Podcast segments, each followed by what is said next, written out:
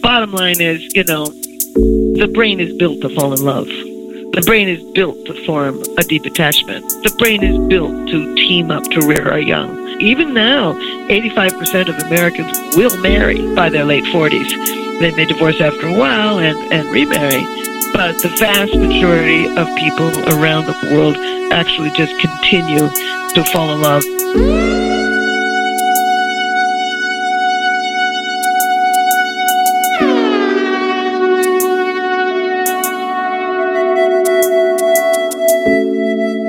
To Love Link, your guide to love and sex in all forms.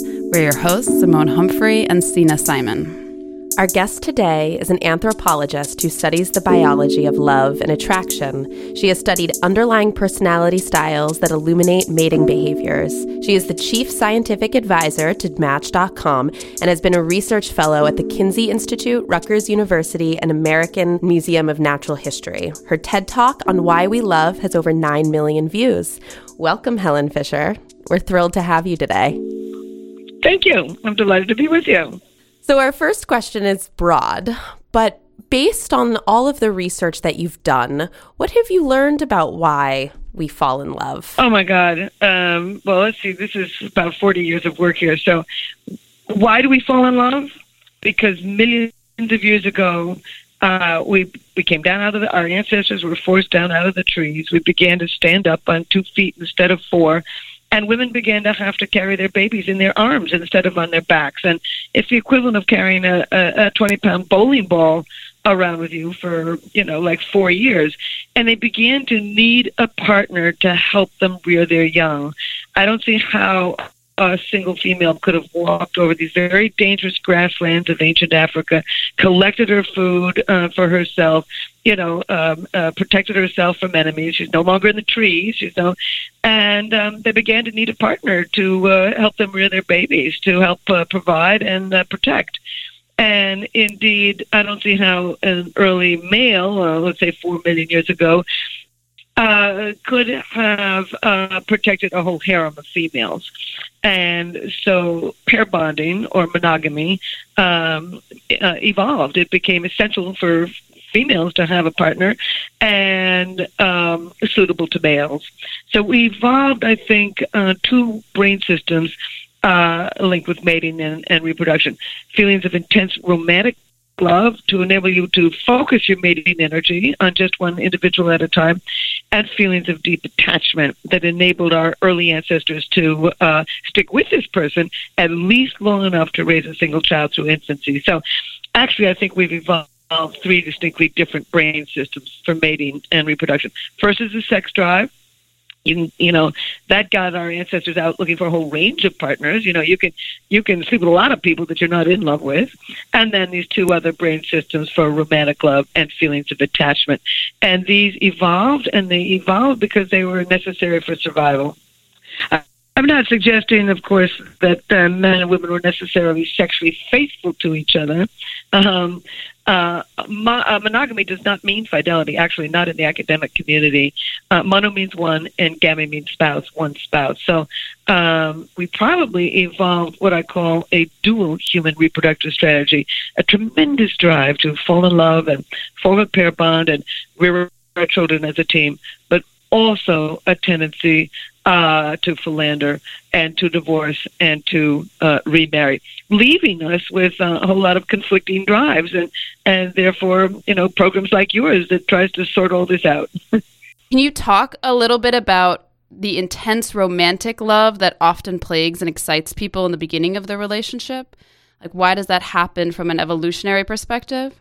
My colleagues and I um, actually are the first in the world to put people into a brain scanner and try and figure out why people are so anxious when they've just fallen uh, in love. And indeed, they are. I mean, uh, you know, uh, uh, my colleagues and I have put over a hundred people actually into a brain scanner using fMRI or functional magnetic resonance imaging, and a good many of them had just fallen madly, madly, intensely, and happily in love. And indeed, we found activity in brain regions uh, linked with romantic love, uh, but we also found activity in brain regions linked with anxiety. Uh, and you are anxious in the beginning of a relationship. You know, you think, oh, am I too fat? What did I say that for? What did he say? Uh, you know, uh, you don't really know what's going on. And that just uh, drives up the dopamine system and can create real anxiety. But along with that, um, it creates a lot of other very positive uh, feelings. You know, you really suddenly this person becomes the very center of your life. Uh, you feel elation when things are going well. Mood swings into terrible despair when you're going things are going poorly. High energy. You can walk all night and talk till dawn. All kinds of bodily reactions. Uh, butterflies in the stomach, weak knees, dry mouth when you're talking to the person. Um, intense uh, uh, sexual uh, feelings of sexual possession. Um, but the main characteristics are intense motivation. You just want to win this person, and um, and also intrusive thinking. You think over and over and over about this person. Before I put these people into the brain scanner, I would ask them, you know. Um, uh, what percentage of the day and night do you actually think about this person? And they will say I never stop thinking about her. I go to bed thinking about him. I wake up in the morning thinking about her. I never stop thinking about this person. It is an obsession. And in fact, um, we've now proven that it's also an addiction. Uh, uh, brain regions linked with addiction become activated, which in fact is an evolutionary tactic so that our ancestors and us today too could focus our mating energy on just one person at a time uh, and start the mating process. But along with that, as you're driving up the dopamine system in the brain, you tend to get really anxious, and that's that intensity. Mm. So it makes a lot of sense from an evolutionary perspective why that intense romantic feeling propels people together. But why doesn't that feeling last? One would think that if it were to last throughout the relationship, that it would carry over for a lifetime and that people would be romantically drawn to each other forever. And yet that feeling seems to die down. Well, yeah, a lot of people think that it dies down, but actually, um, we did a whole study of people who they came to us. These were people in their 50s and 60s, and um, they said, I'm still in love with her. I'm still in love with him. And these people were married an average of 21 years. Uh, the majority of, of them, majority of them had uh, grown children. And they said they were still in love, not just loving their partner, but in love with their partner still after 21 years. We didn't know whether to believe them or not. I mean, most people believe you cannot remain in love. So we put them in the machine anyway, and as it turns out, the basic brain regions linked with intense romantic love became just as active among them as among new lovers. Um, the difference was that among new lovers, they also expressed anxiety, and among long term lovers, there was no more activity in those brain regions, and there was new activity in brain regions linked with uh, calm and and pain suppression. So you really can remain in love, not just loving, in love long term. So I wonder about that myself, and so I've talked to quite a few people about this, and I think what's going on is that early intensity is gone. But they still they don't talk about divorce. They still can't wait to get home for dinner. Uh, they still um, uh, can overlook the negative and focus on the positive of their of their partner, and they're crazy about the person. But my guess is that intensity comes and goes. They suddenly go off on a vacation to Europe, and and it's all novel and new, and um, they they're just as you know romantic as a, a new a new formed relationship, uh, and then probably you know they get home and they feel deep sense of attachment, but they get to work and see their friends. And I would guess that in a long term, really happy partnership, um, where people really are still in love, that that that the intensity has declined, and that um, it still returns, perhaps on a regular level, this intense feeling of romantic love. But you know, people wonder why that early stage doesn't last forever. And from a Darwinian perspective, it's not really very adaptive. You you know, when you're madly in love with somebody, you know, you forget to feed the dog, you forget to call your parents, you take a nooner away off of work, you you know, you don't see your friends or family, et cetera, et cetera. That's really not the way to raise children. If you're going to have a have a long term uh, happy relationship as parents, You don't want to be, you know, running after each other around the dining room table while the kid is hungry. I mean, you got other things to do here. So, bottom line is, I think that romantic love in the beginning is so intense because it really drives people uh, to be together and make a real commitment to each other.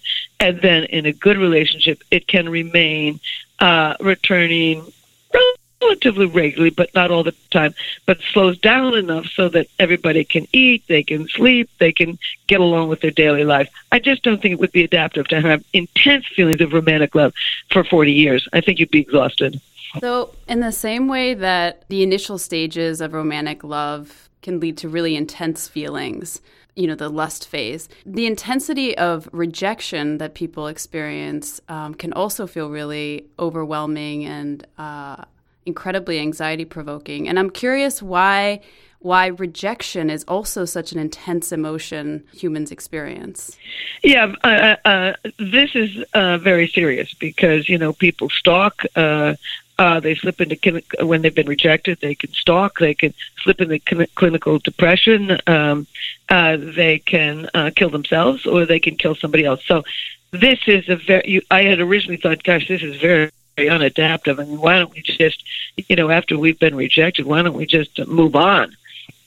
But you know, you've lost life's greatest prize, which is a mating partner, and um, I've put to uh, uh, 17 people with my colleagues uh, into a uh, brain scanner who had just been rejected in love. And we found activity in um, that same brain region linked with intense feelings of romantic love. Uh, we found activity in, in the brain region linked with feelings of deep attachment. You know, just because somebody leaves you, you don't feel suddenly unattached. But we also found activity in three brain regions linked with craving, obsession, and addiction and one brain region linked with physical pain, not only psychological pain, but physical pain. So, why would the brain do this? And I think that um, uh, it's because uh, you've lost so much. Um, you've not only perhaps lost some of your children, or certainly the dog and the cat, and maybe your home. You've lost your daily uh, habits, your daily cycle of events. Uh, you may have lost uh, friends and, and neighbors and kin. Um, uh, you may have uh, lost money. Uh, uh, you may have lost an awful lot of things. But most important, you've lost a partner who you may have wanted to pass your DNA on to the next generation. And and that's survival, you know. So you've lost big. So why is it? Why can't we just move on? There seem to be two stages to this. The first stage of rejection is what they call the protest stage. Um, people just fight to win the person back. Um, they try to seduce. Uh, they try to make the other person jealous. Um, they try to work it out. Uh, um, they do just about anything they can to try to win the person back.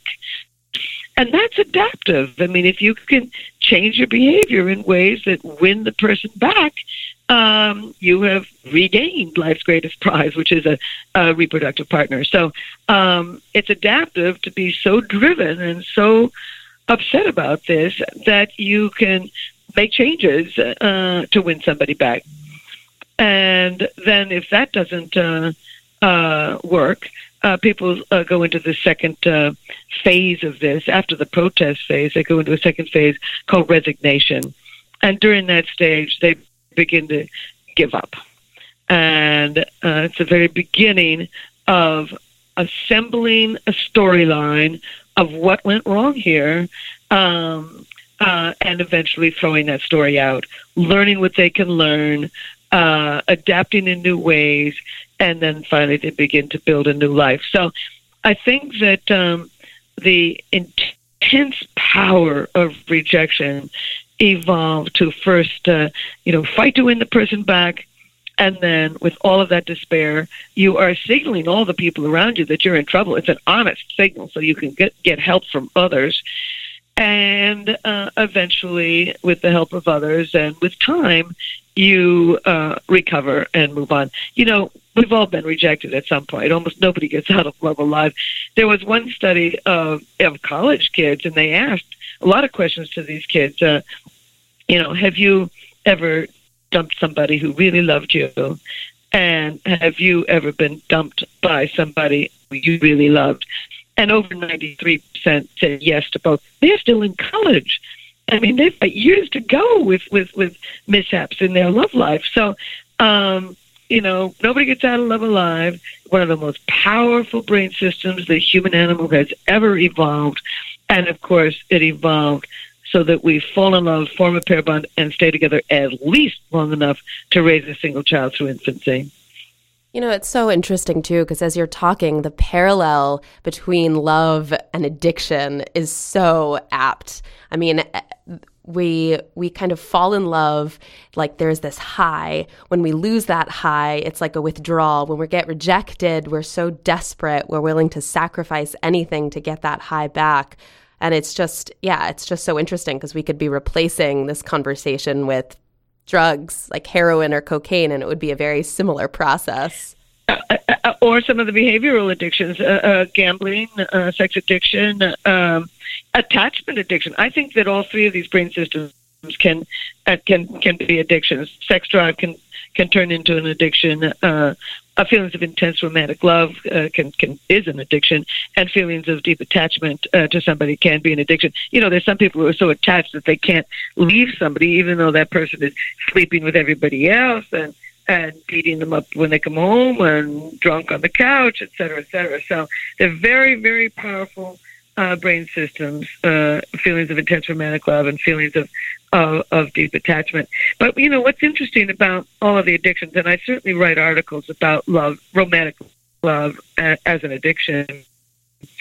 But um, unlike heroin addiction or gambling addiction, oddly enough, ro- romantic addiction can actually be a positive addiction rather than a negative addiction um, people can, uh, uh, you know, I mean, in the beginning of a relationship, when somebody really loves you and you really love that person, uh, and you put aside everything else in order to build a very strong partnership with that person, uh, with which you will probably raise babies, that's a positive addiction uh, from a reproductive perspective, of course. Uh, so, unlike all of the other addictions that uh, they appear to be only negative. Uh, I think that at times romantic love can be a positive addiction instead.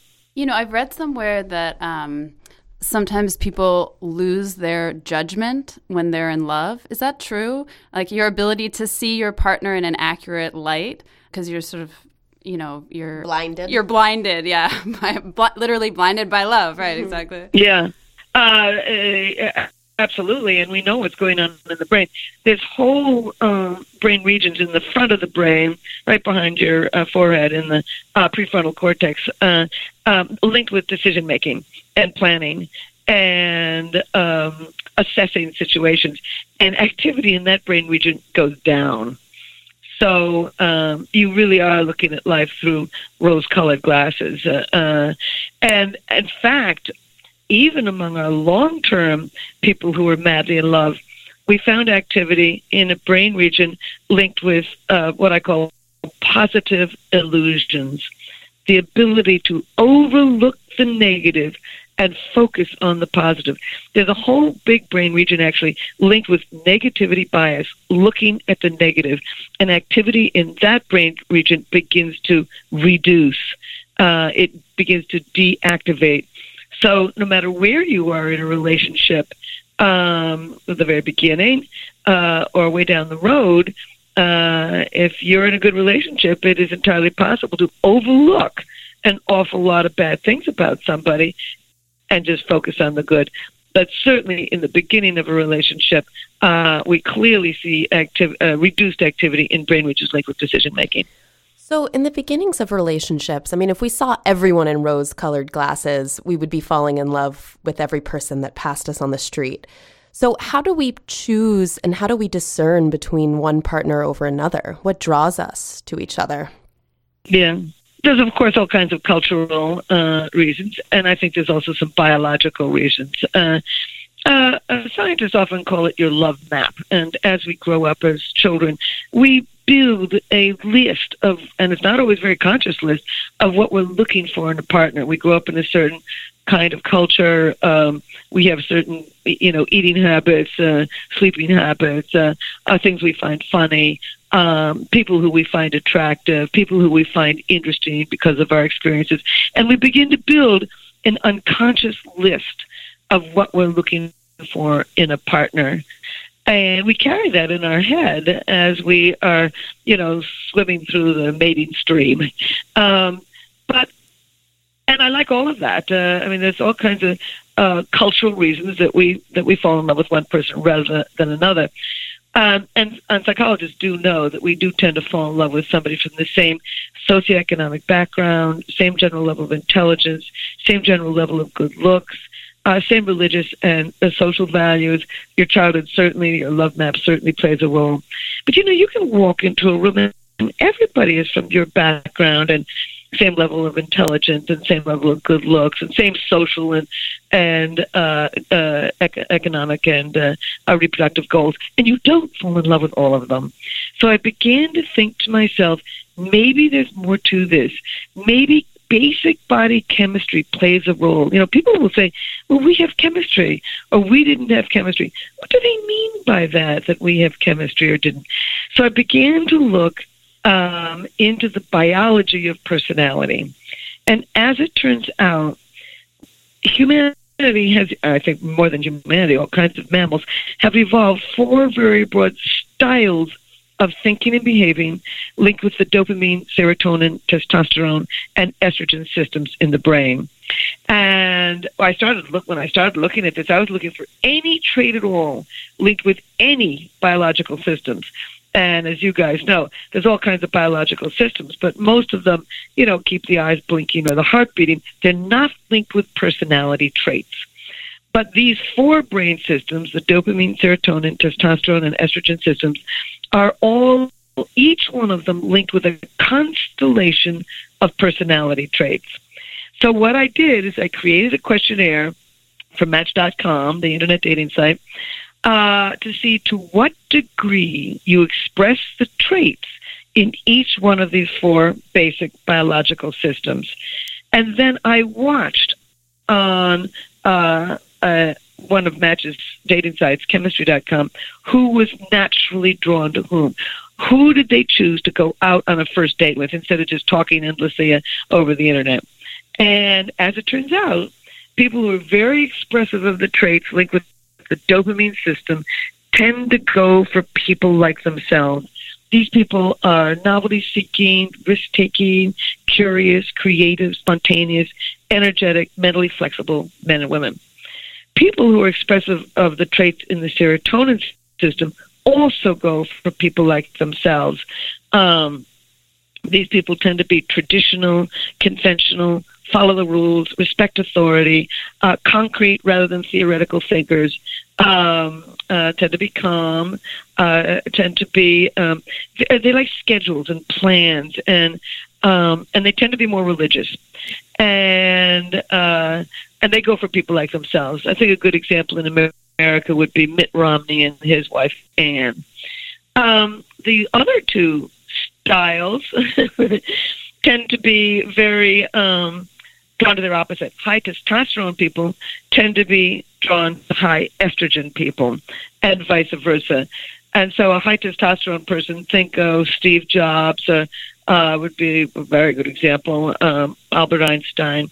Uh, these people uh, uh, tend to be analytical, uh, logical, direct, decisive, uh, tough minded, uh, skeptical, and good at things like math or engineering or computers or mechanics or music. Music is very structural. And they're drawn to their opposite, the high estrogen type. So, high estrogen type, these people, largely women, uh, tend to be um, um, imaginative, uh, intuitive, very contextual. They've got a long, they, they, they see everything around the issue. They're contextual, they're holistic, they're synthetic thinkers. They see way down the road. They tend to be um, good with people skills uh, and verbal skills, and they tend to be compassionate and empathetic and emotionally expressive. So, now, I mean, what's interesting about my questionnaire and makes it very different from any other, it's been taken by 14 million people actually in 40 countries. Wow. Um, yeah, it's just, that's the beauty of working with big data. Uh, now, uh, unlike a lot of questionnaires that put you in one box or another, that's not the way the brain works. These are all systems. We are all show some of these traits in each one of these systems. Now, so for example, me, I have a new man in my life. And we're both very high dopamine. We're novelty seeking, risk taking, curious, creative, spontaneous, energetic people. In that way, uh, we are alike and we're drawn to that in each other. Um, uh, he's very high testosterone and I'm very high estrogen. So in that case, also we're very drawn to each other because this these two styles are also drawn to each other. So uh, in those ways, we're very similar. So we're different in that he is more high serotonin uh, than I am. He's he's more inclined to follow the rules and and respect authority, uh, et cetera, than I am. So, um, and that's sort of cool. I, I I'm getting used to it. Uh, I don't follow the rules uh, unless they make sense to me. But he will he will really follow some rules and sort of respect traditions that uh, that are great. So, I mean, I've never met two people who are alike. And I've never had two people take this questionnaire the same way. I've studied this questionnaire over and over and over. Uh, and as it turns out, um, I did one study of a 100,000 uh, men and women, and um, no two people took that 56 question questionnaire, my questionnaire on personality, the same way.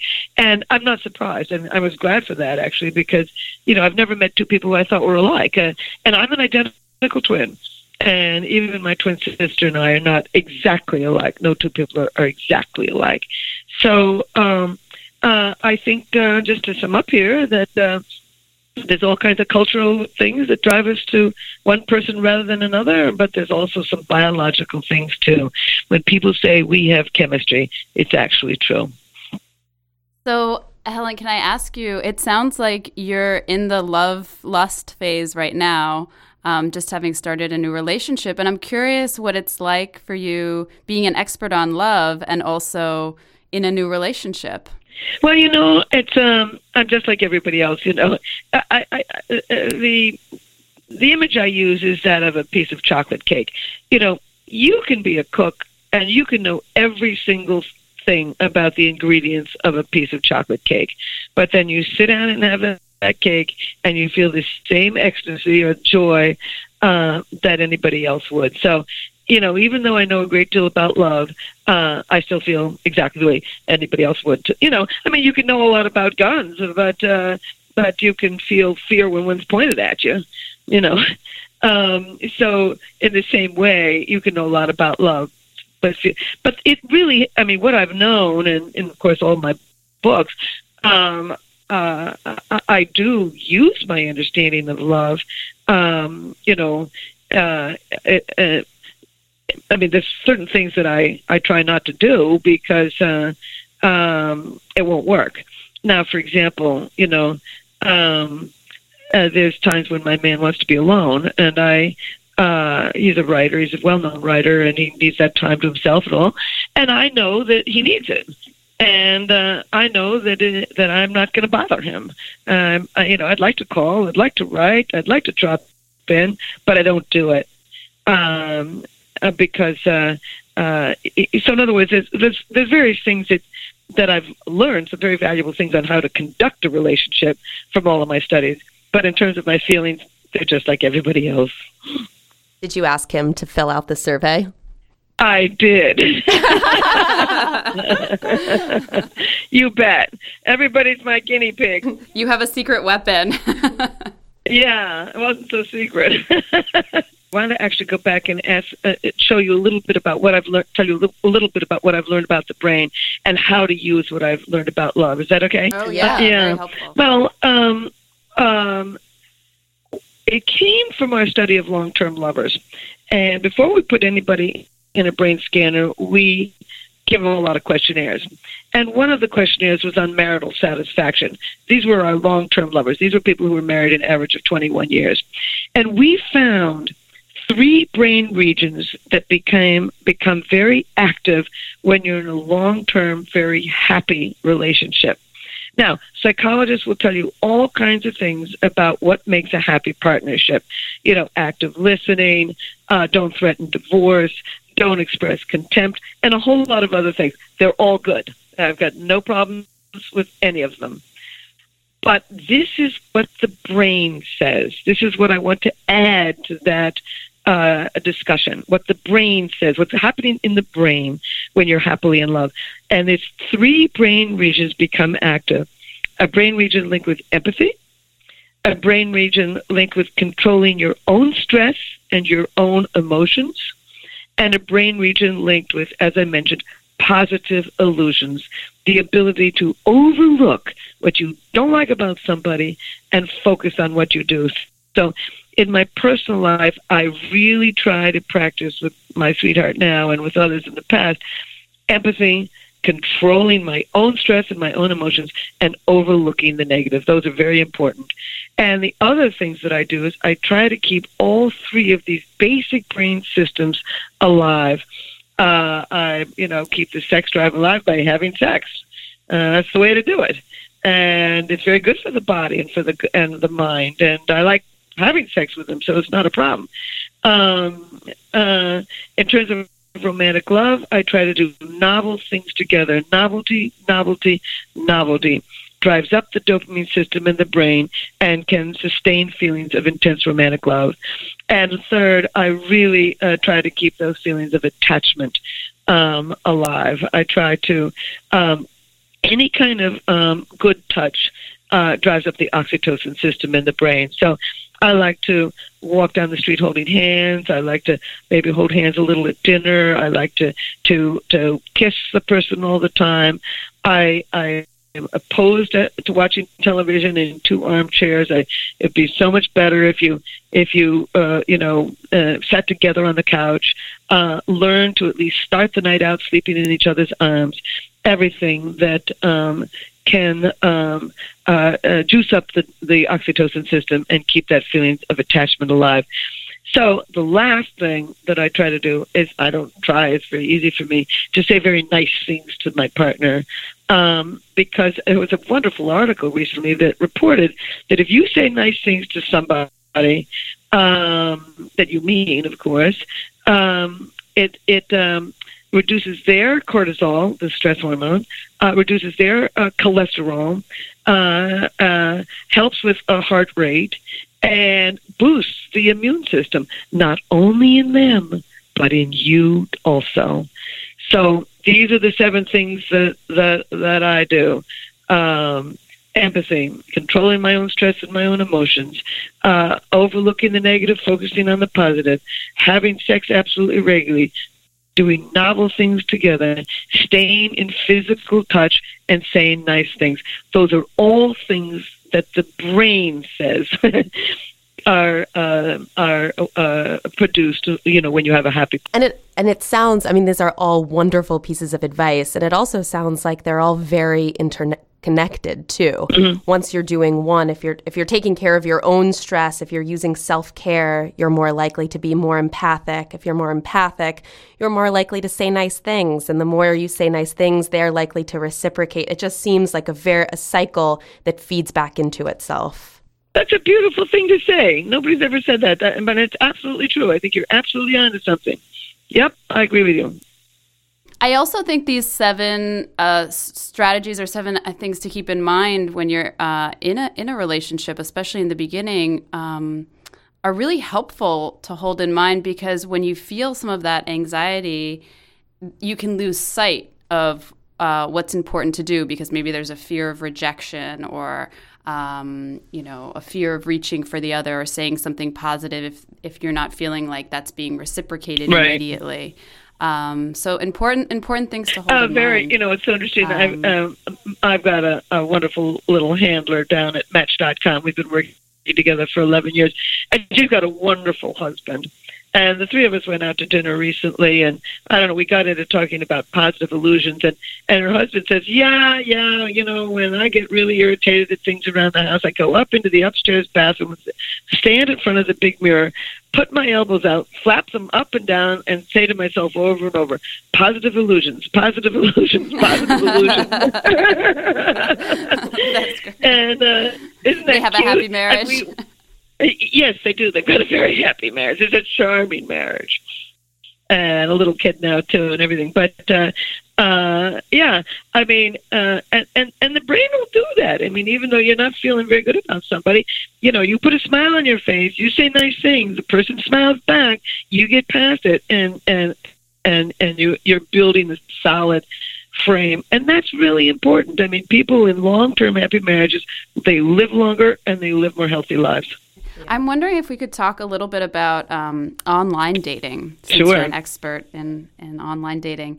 So, to me, online dating can feel so unnatural because the initial point of contact is an electronic device, whether it's the computer or your phone. Mm-hmm. Um, but you've actually talked about it being a, a natural natural process, more natural than you know meeting somebody at a bar or a coffee shop or you know some person off the street. Essentially, I don't think it makes any difference where you meet somebody.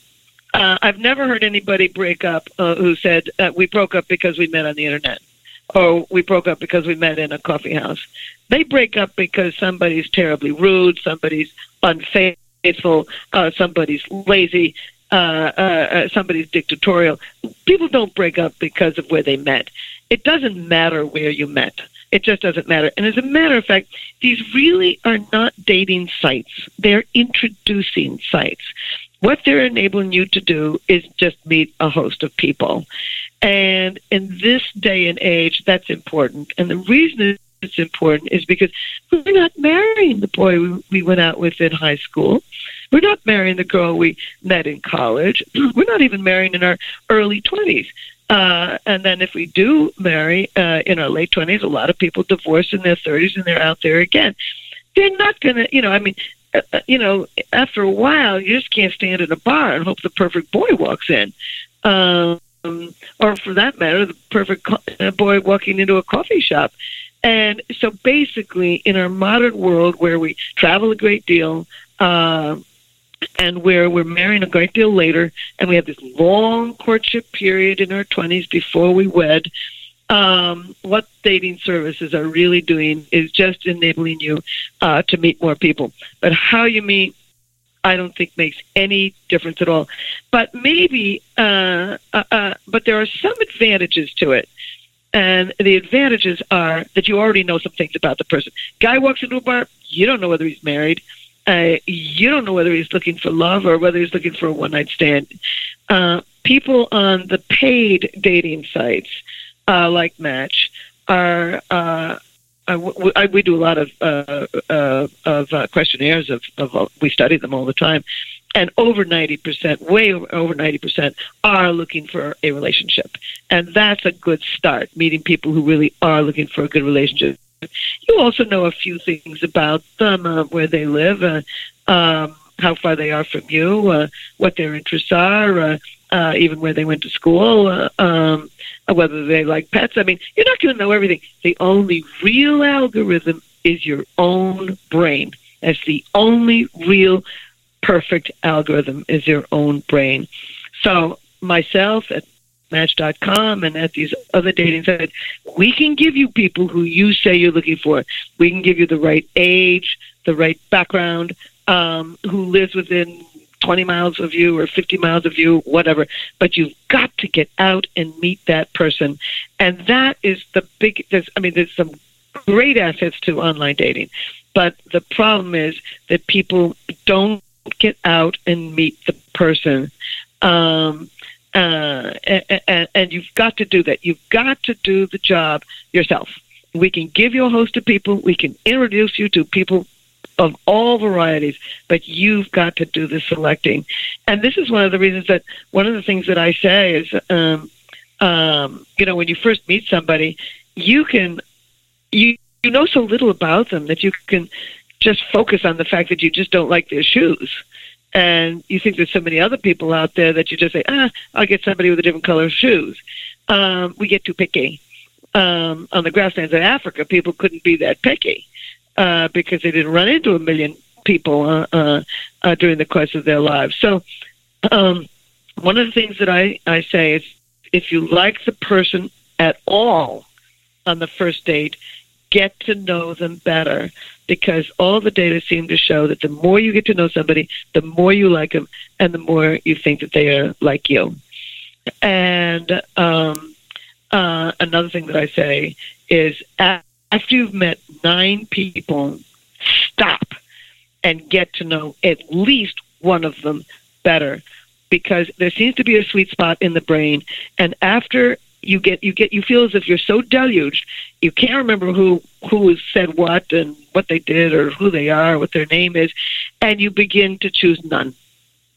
So uh, the sweet spot is between five and nine to make uh, an appropriate decision. So uh, get out and meet the people. Uh, if you like them at all go on a second date get to know them better and after you've met nine people, stop. At least then stop and get to know one person better.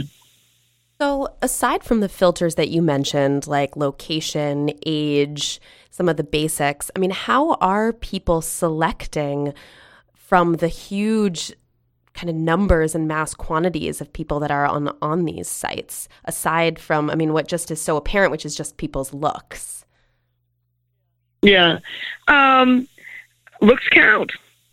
You're gonna have to look at them for 50 years.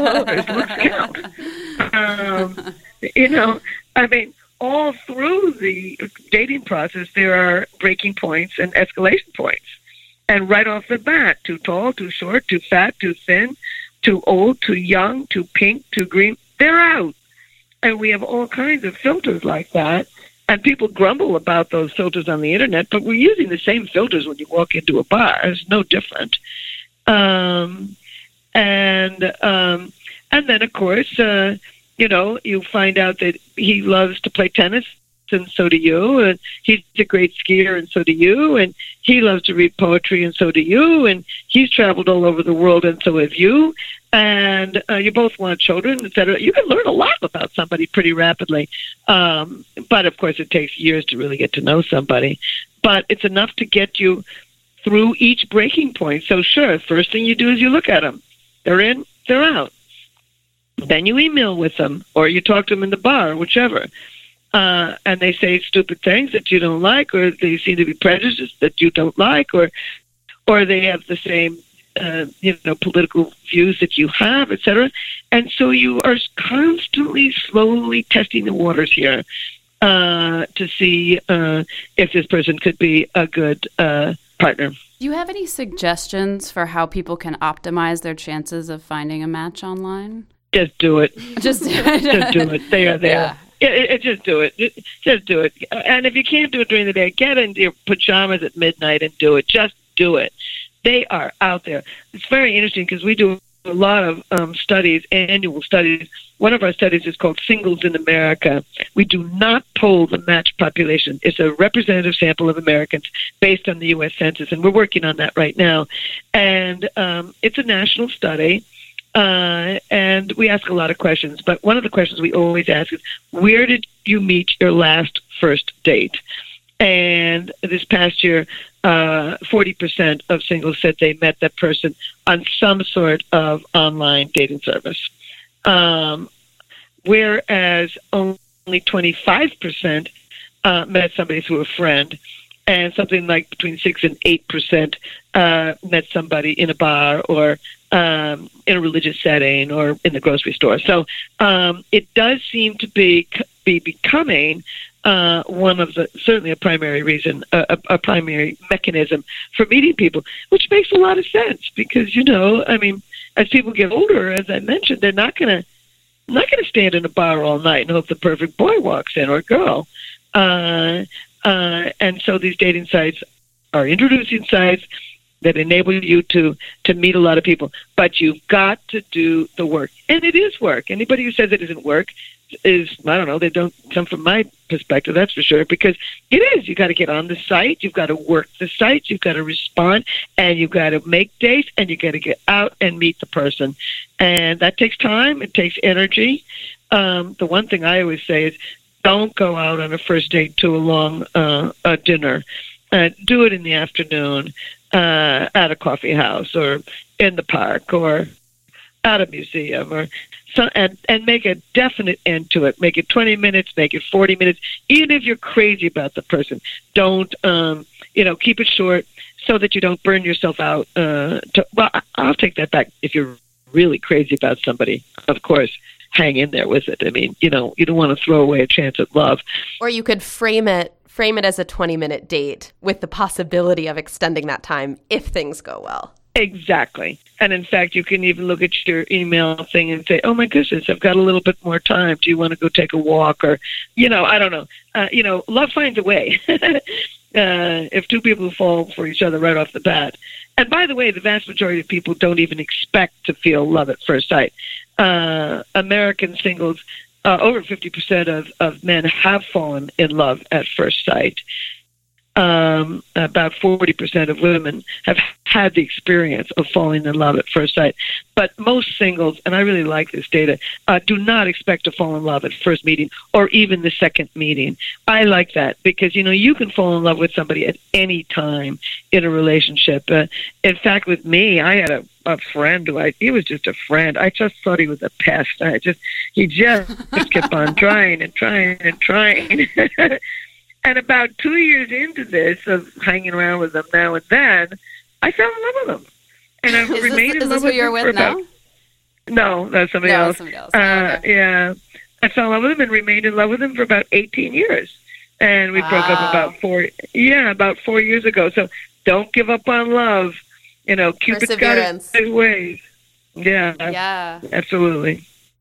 So, do you find that? Um, I mean, in your research and and um, and you know, asking questions to the general public about their dating experiences, I'm wondering this courtship phase seems to have changed because with online dating, people are dating multiple people at the same time, and there are lot. There's lots of choice, and it can really feel feel like hard work, and it can take time and maybe longer than it used to um, before online dating. You've really got something uh, there, and it's my newest uh, hypothesis, and I call it slow love. I think it's a great step forward. Uh, you know, uh, marriage used to be the beginning of a relationship. Now it's the finale. What we're really seeing is an extension of what I call the pre-commitment stage, or what they call, or I call it commitment light, L-I-T-E, commitment light. And what we're seeing is this long, extended pre-commitment stage. So you might go to bed with the person right off the bat. You know, that's probably like a sex interview or uh, et cetera. Uh, but um, you know, but I mean, it moves from like a one night stand, you know, into friends with benefits. You don't tell your parents and other people, um, and then that begins to work out more, and so you begin to go out socially together, uh, maybe even in a group, and then uh, you begin to move in and uh, spend more time living uh, together. Uh, uh, and now these days, you know, it's like living. It's it's like being together, living apart. They're keeping their the younger people are keeping their own, part, you know, their own houses and not even moving in completely together. So there's this very long, slow pre-commitment stage uh, to relationships, and um, I really like that because it gives you time to get to know somebody, and thus bad relationships can end before you tie the knot and before you raise children. And because of that, I began to think, wow, this whole new thing about slow love, uh, this long extended pre commitment stage, maybe that gives people enough time to get rid of bad relationships in order to make better ones. Uh, so maybe by the time you walk down the aisle, you know who you got, you know you want who you got, and you think you can keep who you've got. And so I thought, well, maybe we're going to see an, a coming era of more happy long-term relationships because they've they've shopped around. They know what they got. They know they want what they've got. So I did a study with Match of um, 1,100 married people. Now, not on Match, of course, regular married people. And I asked the, you know, I asked a lot of questions, but what, one of my questions was, would you remarry the person that you're currently married to? And 81% said yes. Wow. So it's entirely possible with this long, long pre-commitment stage and slow love. I mean, fast sex, definitely, but slow love and slow attachment. I think we might be moving towards happier long-term marriages. Yeah, it'll be interesting to see if the divorce rate um, goes down over time. Yeah, it's been stable for um, quite a while now. It, it peaked in 1981. Uh, it's not a 50% divorce rate. That just gets just bandied about from one generation to the next. It's some. It's it's generally it's between the 43 and 46 percent. It's still high, uh, and uh, I mean I'm not for divorce, but if it's a perfectly horrible relationship, it's better to divorce. And in fact, I saw some new data that um, you know Americans have always felt well stay together for the children no matter what. That's changing. Uh, 67% of uh, when they did a poll of, of just regular Americans, uh, they believed Americans are coming to believe that uh, it's probably worse for children to remain in a really bad uh, uh, marriage, and so even that is beginning to materialize into something that is uh, uh, could be better. We can get rid of the bad marriages. Both partners can go on to make smarter, better marriages, and uh, probably uh, a healthier environment for their young. So I certainly hope you're right that the slow dating movement leads to kind of more satisfying long-term relationships. But just to play devil's advocate, I'm wondering if if it's possible that this slow dating movement may also lead to kind of feelings of uncommitment and that actually more people just end up perpetually dating for their lifetime and maybe going through just serial relationships and never quite wanting to settle down. I think there's always been people like that. But the bottom line is, you know, the brain is built to fall in love. The brain is built to form a deep attachment. The brain is built to team up to rear our young. Even now, 85% of Americans will marry by their late 40s.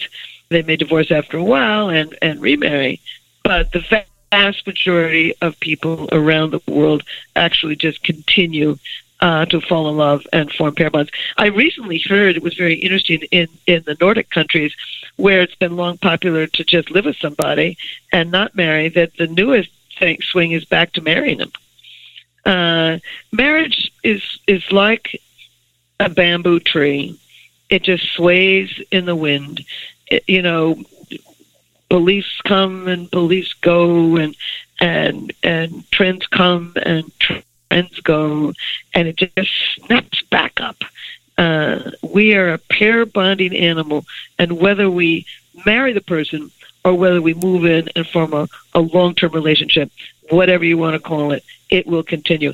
It's very interesting, this whole new discussion of uh, polyamory. And everybody's talking about polyamory, which is many loves and being transparent. Actually, I admire these people for being transparent uh, about it. But the vast majority of them are young. They're not ready to settle down. They're putting career above family as opposed to family above career for women. And they're trying everything out. But the vast majority of these people will settle down in a in a uh, in a pair bond, uh, a, most likely a faithful, sexually faithful relationship. When I asked people in the Singles in America study how they felt about polyamory, sixty-seven percent of them 67%, a little over 65%, um, said that they approved of it. They had no problem with polyamory. And then when I asked how many of you do- have done it, and only 6% had. And in fact, um, we wrote an academic paper on it, uh, Justin Garcia at the Kinsey Institute, myself, and several others. And uh, we're not the first to find that. Uh, uh, 10, 15 years ago, they were also saying that about 5.5% of of um, uh, singles had had had some polyamory, tried polyamory. So that's you know the press is always talking about all these other ways of forming uh, relationships and having sex, and they're all there. But you know when the chips are down, the human brain wins, and we fall in love and form a pair bond with somebody. Not to suggest we're always sexually faithful to them, but we form pair bonds. We're a pair bonded animal. So you've done so much interesting research on love and romance, and it's you know it's been fascinating listening to you now. I'm curious, uh, what what are you interested in now, and what's next for you? I'm really um, addicted to this personality material. Uh, I think that um, uh, it can be very useful in understanding personality style, not only in love but also in business. So I'm making more and more business speeches about uh, innovation. Uh, you know, not all, not everybody innovates in the same way. Uh, different personality styles are going to have different forms of innovation. They're going to tackle different kinds of innovation, and they're going to proceed to innovate differently. Different people are going to be different kinds of leaders uh, uh, because they have different personality styles. Uh, and so I've created a new company called Neurocolor, and it's a company in which we I created a second generation uh, questionnaire uh, to to measure these per, four broad personality styles, and um, I'm also interested in trying to tell the world about extroversion and introversion. I don't believe anybody anybody measures that correctly, and I'll be happy to tell you why. Um, uh, I, I, I want to get farther into the biology of personality. I mean, you know, uh, a good uh, 40 to 60 percent of who you are is cultural, has a lot to do with how you grow up. And you guys are going to be in the business of understanding people's cultural background and, and um, you know, the problems that their childhood uh, produced for them. But there's a second half of personality called your biology. And a good 40 to 60% of who you are is, is biologically based. And one thing that I would really like people to understand is not all problems in a relationship are because of your childhood. Uh, some people are naturally stubborn. Some people are naturally risk takers. Some people are naturally penny pinchers. Some people are naturally skeptical. And instead of blaming everything on your parents, which I'm getting sick of, uh, uh, I know I'm saying this. I'm not speaking to the choir here. I'm speaking to the to people. But you're the young generation, and maybe your group can come to see that it's not just your childhood that makes for personality, but there's a great deal of biology. And the more we understand uh, people's uh, basic personality, the more we can reach them. Uh, I just had an article in the Harvard Business Review and um, in the article, I ended up saying, you know, when you understand the brain, you can reach anyone. And I believe that. Now, for example, my new man, he's higher on the serotonin system. We, we are absolutely compatible in the dopamine system and the estrogen and testosterone systems. We just, it just works beautifully. He's higher on the serotonin system than I am. So one time recently, we were going to the movies and I said to him, I said, sweetie, uh, do you have a bottle of water in your backpack? And he said, yeah. I said, oh, great, we can drink it in the movies. And he said, no, we can't. You can't drink, bring food and drink into a movie house. You got to buy it at the concession stand. Holy smokes! I said to myself, what's going on? You know, but um, he wasn't. It, it wasn't about me. It was about who he is. It wasn't about his childhood. It's who he's higher on the serotonin system. He's going to follow those rules.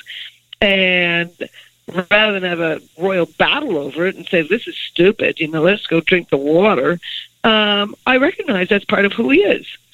And once you recognize that people, in some respects, now in some respects, people can change dramatically, but in some, they're not going to change. You got to find a workaround. You got to operate under positive illusions, or you got to be begin to respect that person for who they really are. And I just want to bring to modern psychology um, a fresh look at personality, a fresh look at um, um, uh, uh, relationships, uh, bringing in this second half, introducing uh, this second aspect of a partnership, which is the biology of who you are. Is there anything else? Is there any other piece of advice that you think would be helpful for our listeners out there on love and relationships or on online dating? Just get out there. If you're single, you got nobody to be mad at but yourself. You got to get out there. That he is out there. She is out there. But you have to find her. They cannot find you if you're sitting at home watching TV. You've got to get onto the internet or go out and meet new people. Uh, it's all possible. That's for singles. For married people, well, you know, I'd love it if they read my books. I'd love it if they read more about personality, uh, so that they could learn more about themselves and learn a lot deal a lot about their partner that uh, is going unused almost. That's great advice. Which book are you referring to? Well, uh, my most recent book is uh, Anatomy of Love, second edition. That came out uh, this past year. Why We Love is another book, and uh, Why Him, Why Her uh, talks more about personality styles. Just go to my website, helenfisher.com, and you'll find them all. And we'll put the links up on our website too, so our listeners can find your books. Oh, great! And the other thing, the, the other website is www.theanatomyoflove.com. And in that, I do a lot of videos uh, with my brain scanning partner and explain a lot of this stuff also. Thank you so much for talking to us today, Helen. This has been Absolutely. illuminating and uh, really helpful on a personal level, too. Great.